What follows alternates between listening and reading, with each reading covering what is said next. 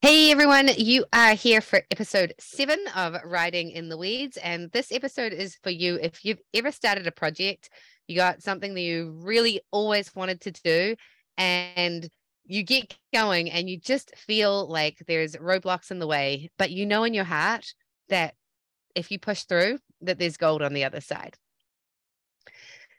You are with Jenny and Tash, Riding in the Weeds, and we are here to talk about our experiences with teaching people how to ride bikes, riding bikes, working with horses, working with animals, or just our businesses in life and the lessons that they teach us and how we can take those lessons and apply them to riding in the weeds and how we ride back out again. How's it going, Jenny? Oh, it's good, Tosh. How are you? I am good. Thank you. So nice to be here. Yeah. we just wanted to do a quick episode today to talk about the struggle that it's been, to be honest, trying to get all this started. There's a lot more back end legwork that is involved with podcasting than I think either of us really realized in the beginning. But uh, we're still here. We're still kicking. It isn't consistent yet, but we're working on that. And that's what matters, I think.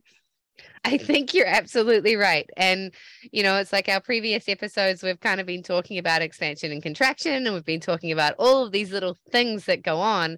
But it's kind of fun to talk about like where we are in life right now. And when did we start with our goal of we're going to record an episode a week and we're going to get this started? I'd have to look at the dates, but it was back in the fall.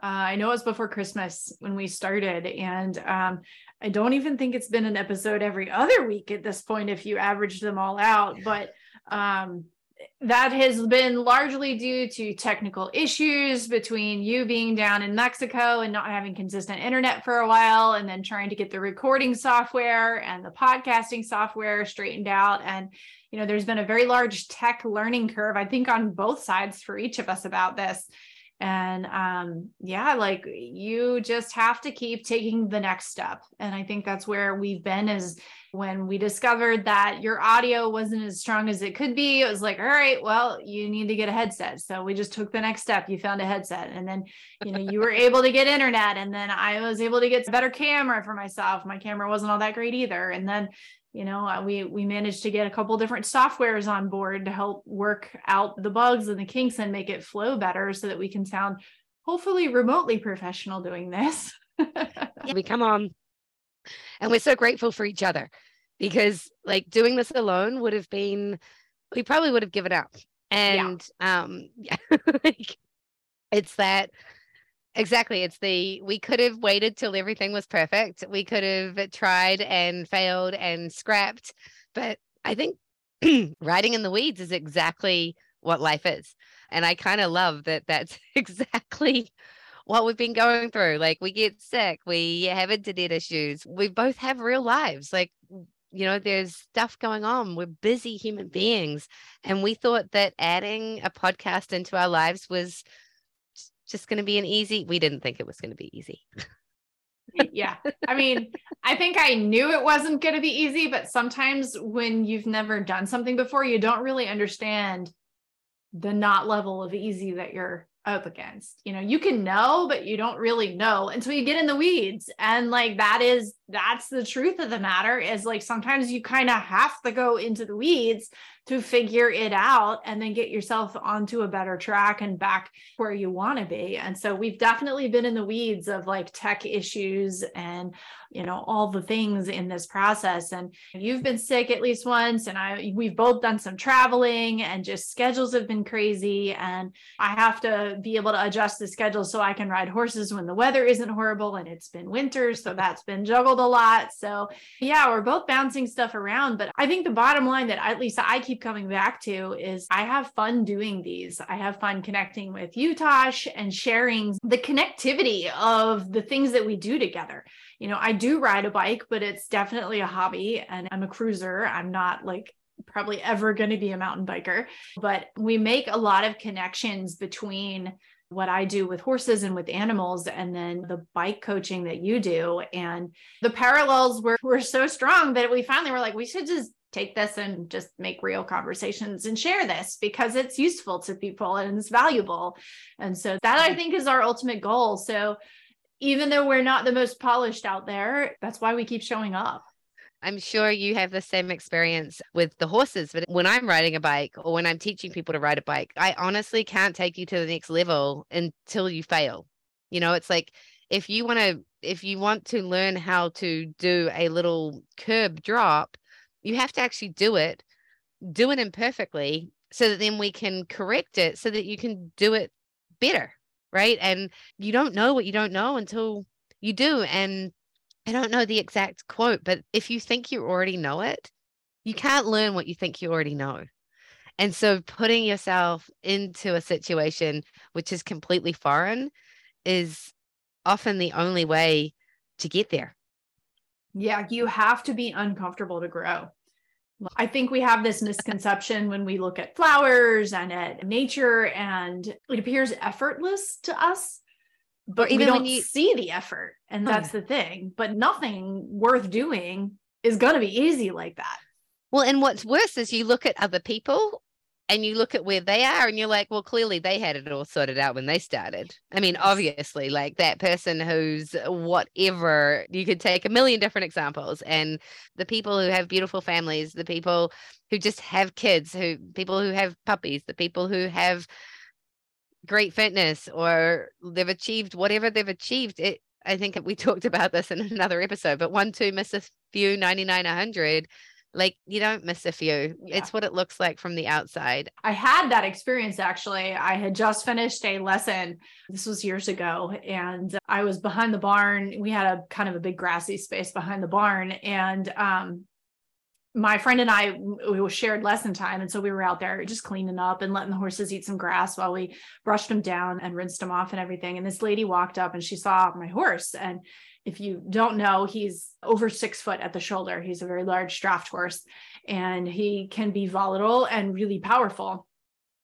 And this lady walks up as he's grazing there, and she's like, "Oh, this would be the perfect horse for my friend's husband." And my friend and I actually busted out laughing and I looked at her and I was like, I'm sorry, ma'am. I'm like, this is uh, a hundred percent the worst horse that you could ever pick for as somebody's husband who is inexperienced. And she had a shocked look on her face. And I said, Look, I said, good horses aren't just born, they're made.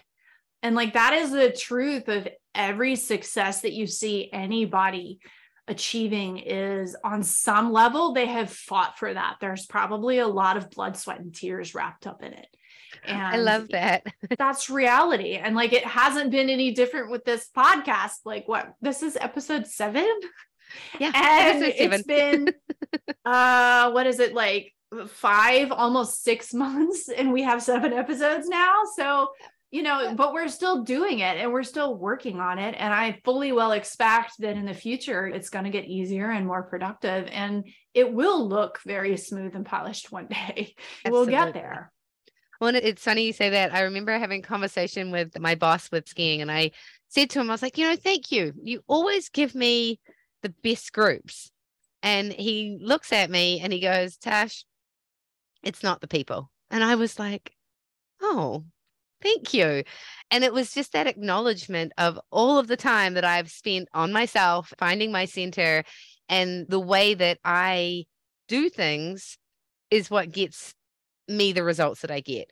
Yeah. And just having that external validation, I always like to point that out to people when they're like, oh, you know, thank you for doing what it's like, especially in bike lessons. Like, wow, like you're so good. I'm like, no, you're really good you were able to take the lessons that I was giving you and apply them. And if you're not taking what I'm saying and applying it to you, then you're not going to get anywhere. Doesn't matter how good or bad I am. It's actually, it's all you. the lady eh, she gave me a compliment and my horse a compliment you know there's no doubt in that that it was it was very complimentary but she also had no idea of you know the trials and tribulations that we had been through to get there and i've kind of had the reverse happen where i was working with a horse and um she was actually being trimmed. She's one of the horses that I ride pretty consistently. And the farrier was there that day trimming her feet. And she has had a history of not being good for the farrier. And so it has taken over a year, really longer than that. Her whole journey has been number of years. And now she looks almost normal, you know, when you trim her. But we're very sensitive to the fact that almost normal is really close to not good. and so here we are working, and this lady very rudely said she needed to be in the space that we were in. And I said, I'm like, look, this horse is not an easy horse to deal with. We need to finish what we're doing. And she just scoffed and rolled her eyes. And I really was like, you have no idea. You know, and it it stung because it was like she didn't respect the fact that what I said number 1 was honest. And it was like yeah. she just blew off how much effort we had put in to make it look that good in that moment. And so, like, just be super sensitive when people say that they have struggled with something, they have probably really struggled with something. And it doesn't make that struggle any better or worse than anyone else's struggle. And it doesn't negate the fact that it was hard.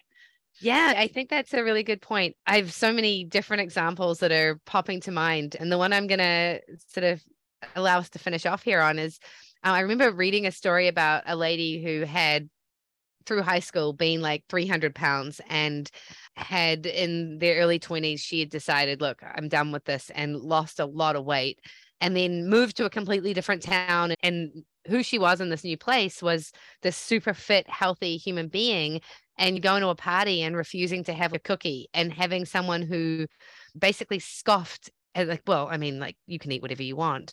And and just that like it that story has always struck me as such a beautiful example of we have no idea of where other people have come from. You know, you see someone who's in a perfect relationship, you have no idea what, like, where they might have been before that, or someone who's riding their bike perfectly. You have no idea how much work that person has put in. Someone who's in your exact example, like, that horse, it's like you had figured out how to make it work. And at the end of the day, I think we really need to just commend everyone for showing up every single day. And we need to be less harsh on ourselves. And in turn, that makes us less harsh and less judgmental of other people around us. I think that's an awesome place to wrap up. You know, that things are not always what they seem on the outside and just giving people credit where credit is due and also just giving people credit even if you don't think it's due because it probably is. It's so true. And so i give you huge credit jenny for continuing to show up and thank you for being here with me. And yeah really this episode is just about like showing up. And you will feel like when you get to the other side that you haven't won to miss a few 99 100 it's always a work in progress. And when we just show up every day and we recognize that when we know what we don't know, we get to learn a whole lot and have a whole lot of fun. Yeah, awesome. I love this short and sweet. And I'm just so excited that we're still having fun with this, honestly, is what it boils down to, even though it's been six months and seven episodes. But hey, we'll improve on that ratio as we go forward. Absolutely. All right, perfect. Well, you can find me online at bettygohard.com. You can find me on Instagram at bettygohard, and I'm on Facebook as just Natasha Lockie. I would love for you to check me out if you're looking for bike coaching, confidence on your bike, confidence in life, leadership, and how to live the dream life. How about you, Jenny? Awesome. I'm on the web at soulpetconnections.com. That is connections with an S. And you can find me on Facebook and Instagram under the same username. I'd love to hear from you if you have questions about connecting with your pets or relationships or leadership or anything like that. And you can find the podcast online at ridingintheweeds.com. And please like, comment, subscribe. We love to hear from you. And thank you so much uh, to our listeners for hanging in there with us for seven episodes. So here's to many more. We'll see you next time. See you next time.